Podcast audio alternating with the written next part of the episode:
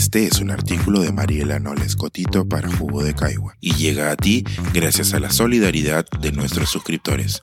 Si aún no te has suscrito, puedes hacerlo en www.jugodecaigua.pe. Ahora puedes suscribirte desde 12 soles al mes. Esperando al hombrecito verde. ¿O qué dice de nosotros que no sepamos cruzar la pista? Que vivimos en una ciudad con una cultura vial bastante pobre es algo que ya todos sabemos. La forma en que los conductores y peatones nos relacionamos con el espacio, nuestras vías y sus reglas son, por decirlo menos, problemáticas.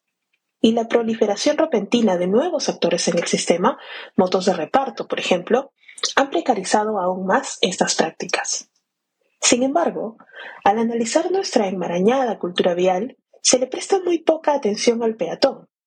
El protagonista, que a través de su propia cultura influye constantemente en el sistema vial y cuyo actuar es el reflejo de algunos de nuestros vicios sociales más enraizados. Nuestra forma de conducir es agresiva e imprudente, sin duda.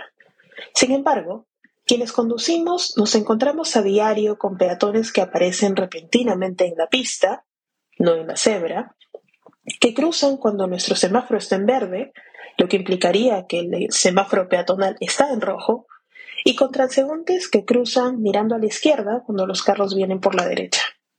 Por su lado, los ciclistas se topan con personas caminando por las ciclovías todo el tiempo. Y no es extraño que las personas en situación de discapacidad encuentren a gente esperando el bus o su taxi sobre las rampas que deben facilitar su tránsito. Hace unos días estaba parada en una esquina frente a un semáforo peatonal en rojo y caí en una reflexión respecto de lo que dice de nosotros nuestra relación colectiva con el tráfico, el tránsito y sus elementos.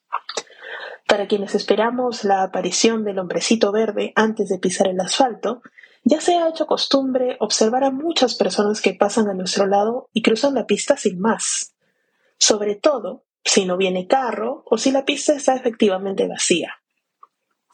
Es cierto que no todas las calles tienen semáforos peatonales y que no todos los espacios públicos son amigables con el peatón, pero ese es otro problema y que seguramente corresponderá a columnas futuras. Mientras tanto, concentrémonos en nuestro caminar urbano y nuestra relación colectiva con los semáforos peatonales en el abstracto. ¿Por qué no respetamos el semáforo peatonal donde lo encontramos? Mejor dicho, ¿por qué tanta gente lo ignora? Sea que respetemos o no el semáforo peatonal, ¿por qué hemos normalizado no seguir este sistema de reglas básicas para el orden de nuestra ciudad? Que uno no sea un buen actor en el contexto de la cultura vial, no sea un buen peatón en este caso, tiene consecuencias para todo el sistema. Un peatón que no respeta a los otros actores del sistema en el que participa está priorizando, aun si no tuviera la intención, sus propios intereses por encima del interés común.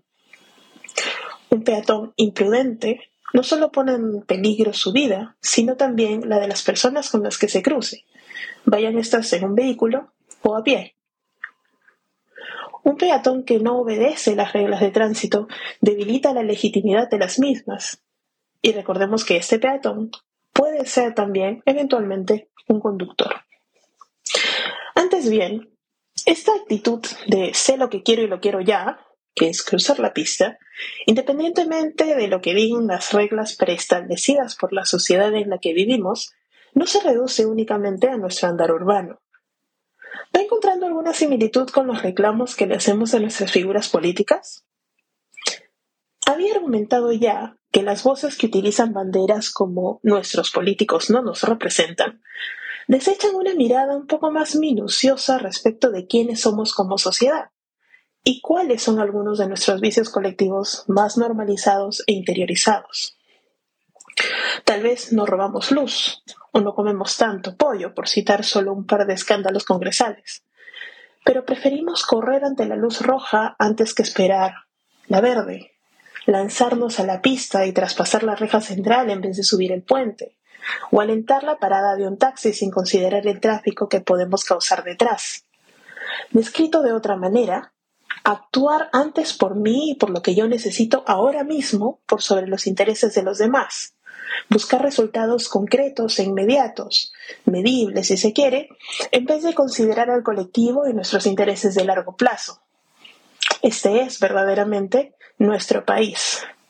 Después de todo, parece que nuestros políticos sí nos representan.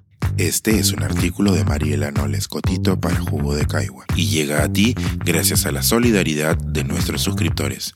Si aún no te has suscrito, puedes hacerlo en www.jugodecaigua.pe. Ahora puedes suscribirte desde 12 soles al mes.